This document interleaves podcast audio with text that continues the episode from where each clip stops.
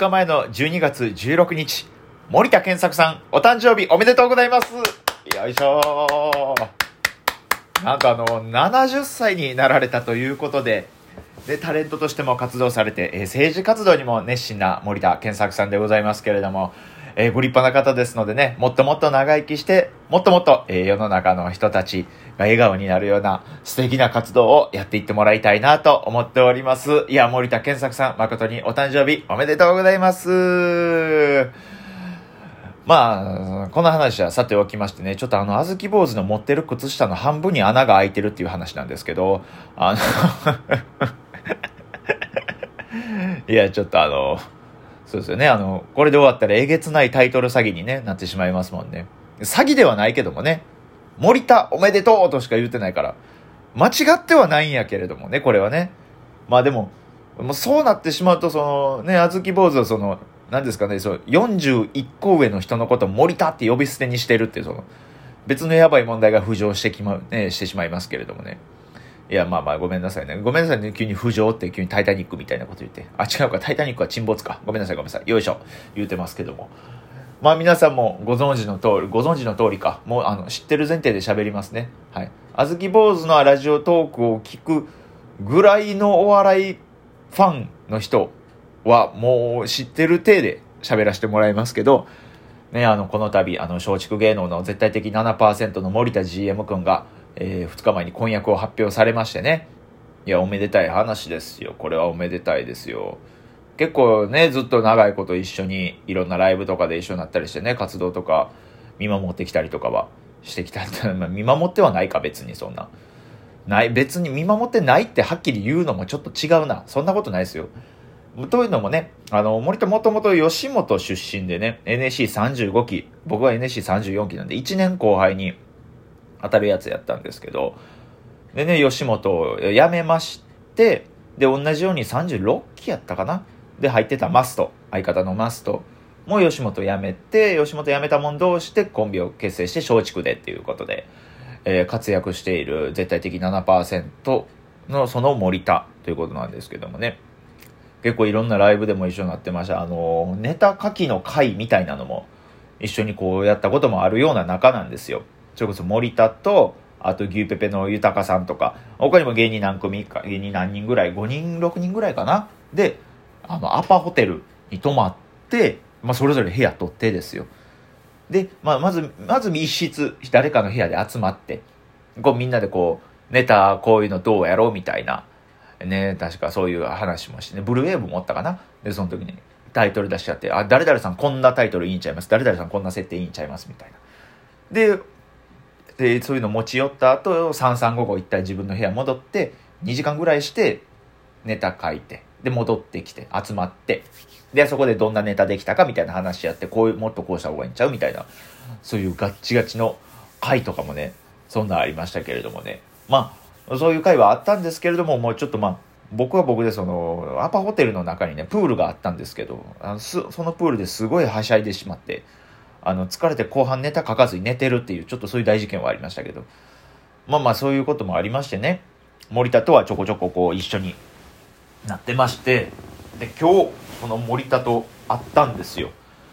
そのね、ツイッターの発表を聞いて、なんか、ああ、そうなんやってのは思ったんですけど、それ発表聞いて会ったのが今日初めてで、いや、今日会いましたね。しかもね、あの、これ、ちょっとごめんなさいね、順番ごちゃごちゃで。何が驚きってね、森田の結婚した相手の女性の方が、吉本で音響を担当してる方なんですよ。これがまたびっくりで。そうですよね、あの、卑怯ですよね。これ、これよく、これスパイ活動ですよね、これって。吉本に自分の嫁を送り込んで、というか、なんか吉本の音響を自分の嫁にして、吉本の状況を探って、松竹にその情報を流して、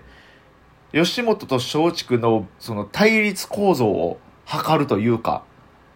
これはちょっと森田 GM 一悶着ありそうですよね。いや、これはちょっと良くないですよ、これは。しかもこれも結構長いこと付き合ってたらしくて、そのこと誰にも何にも言ってなくてですよ。しかもそれは、これは。だってそうですよ、その、ね、極みグランドバトルとかね。吉本漫才劇場であったりしますし、なんだったらその、M1 の3回戦とか、それ賞レースの3回戦、満劇でやったりしますから、だからその時のね、音響が自分の嫁やった場合、森田が、おい、ちょっと、おい、お前、あの、吉本の有力な、あの、ロングコートダディさんとか、なんか、ギオンさんとか、なんか壁ポスターとか、お前そいつらがネタやってる間に、お前音量ゼロにせ、とかできるんですよ。これやりかねないですよ、森田、あいつやったら。これは卑怯ですよ、これはずるい。いや、まあ、それ僕もね、その音響の方は知ってますけれども、もうすごいええ子なんでね、そんなことはしないとは思いたいですけど、まあ、森田がやりかねないっていうのがね、あるんでね。手段を選ばない男ですから、あいつは。まあ、だから今日初めて会いましてね。まあ、そうですとりあえずおめでとうって言ってね。あの、あ、第一声、あ、音響フェチの方ですよねって言ってね。その音響フェチってやめろって。その音響フェチって言うと、その音響だけをその2、3人行った男みたいに聞こえるからって言われて。ああって言ってて。ああ、そうかって言って。まあでもその音響フェチっていう、ね、言い方、まあそういうやりとりあったんですけど、音響フェチっていう言い方したら、そのスピーカーで有名な坊主がめちゃくちゃ好きな男になってまうでしょう。もうこの話をこの坊主のあずきさんの前ですんのもややこしいんですよ。とか言ってくれてもよかったと思うんですけどね。別にそんなんは出なかったですよね。うん。音響、音響の人フェチとかやったらね、まだその、出ないやろなと思って、音響フェチっていう言い方にしたんですけどね、なんか、坊主がどうだらみたいなのがちょっとまあ、森田やったらやってくれるかなと思ったんですけど、まあまあまあまあまあ。まあちょっとあんまりね、人に期待しすぎんのもね、まあ浮かれてるんですかね。まあ浮かれてるからね。まあ仕方ないでしょうね、これは。これまあ仕方ないです。浮かれてるんでしょうね。それはまあまあまあ。ね。何も言うてないのに結婚指輪目の前までグーンって持ってきたりとかもね、なんか写真撮ったりもしましたけどもね。ありましたね。僕のツイッター見てくれた方います？はい。音響フェチの人やってね、つぶやいて、で、写真も載っけたんですけど、写真撮った後に気づいたんですけどね、あの、その、左上の方にそのね、なんかちょっと楽屋兼倉庫みたいなとこで撮ったんですけど、左上の方の段ボール箱に何でしたっけななんか文春文庫って書いてあってね、なんかその文春っていう言葉をわざとこの写真の画角内に入れることによって、ちょっと森田きな臭い感じに映ってたら、それはほんまに申し訳ないんですけどね。全然そんなことはないとは思うんですけども。まあ僕が知らないだけで森田のそういうエピソードをいっぱい持ってる人って多分なんか、エバラさんとかいっぱい知ってるって聞いたことあるんですけど、まあまあそんなことはない。僕はちょっと知らないんでわかんないですけどそれはもう皆さんのジャーナリズム精神に任せます、はい、僕はちょっともう怖いんで、はい、もうパンドラの箱なんで模様分けへんなと思います。まあちょっとその松竹の森田の話してる時にパンドラっていうのもちょっとややこしいところではありますけれどもね。まあ、こういうのは僕は自分で言うてて気づくんですけど森田坊主気づかへんかったな。まあまあ浮かれてるからか。まあまあそれ仕方ないな。まあまあ浮き足だってまあまあ仕方ない仕方ない。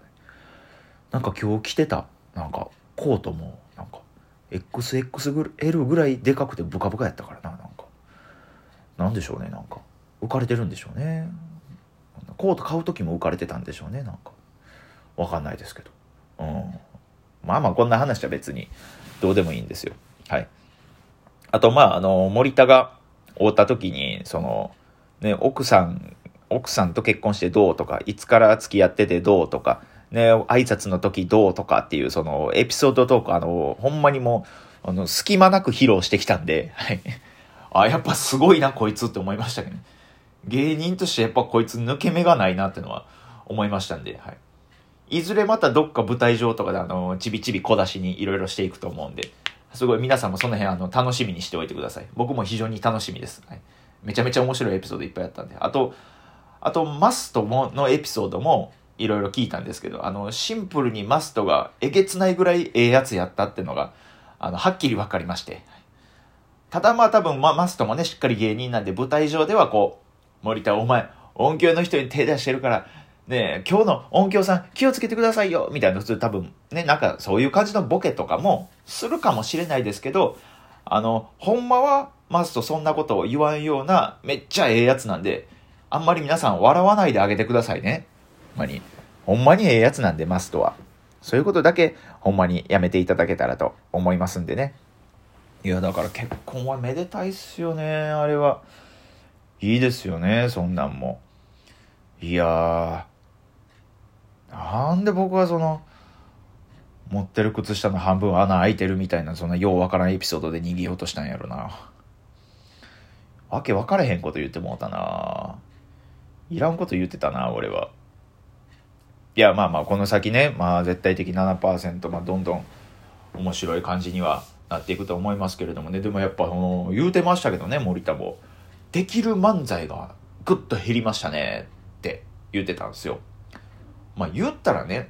漫才でね、どうもって出てきて、みんないろいろ喋り出すじゃないですか。例えばその、彼女が欲しいねんけど、とか、こないだ合コン行ってさ、とか、女の子紹介してや、とか、漫才でよう聞く設定、これらの漫才が結婚したことによって全くできなくなるんですよ。いや、もう、も、もちろんその分、あの、結婚してるんですけど、将来子供が生まれたらね、どんな名前にしようかなとか、なんかそういう、そういう新しい漫才の設定はできることはできるんですけど、結婚したことによって漫才の数がぐっと減るっていうのは、なかなかこれはどうしてお笑い芸人としてしんどいところやなってのは思ったんですけど、まあ、それ思ったと同時にその鬼としみちゃむの木澤さんが自分が結婚してるということには全く触れずに漫才しまくってるのを見るとあれはあれで狂気ですよね気味が悪いですよね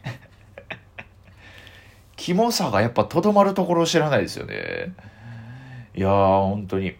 まあね、あの、森田には、あの、木沢さんのことを見習って、あの、論議にしていただけたらなと思うんですけれどもね。まあ皆さんまたよかったらあずき坊主の話聞いてください。ありがとうございました。以上でございます。おおきに。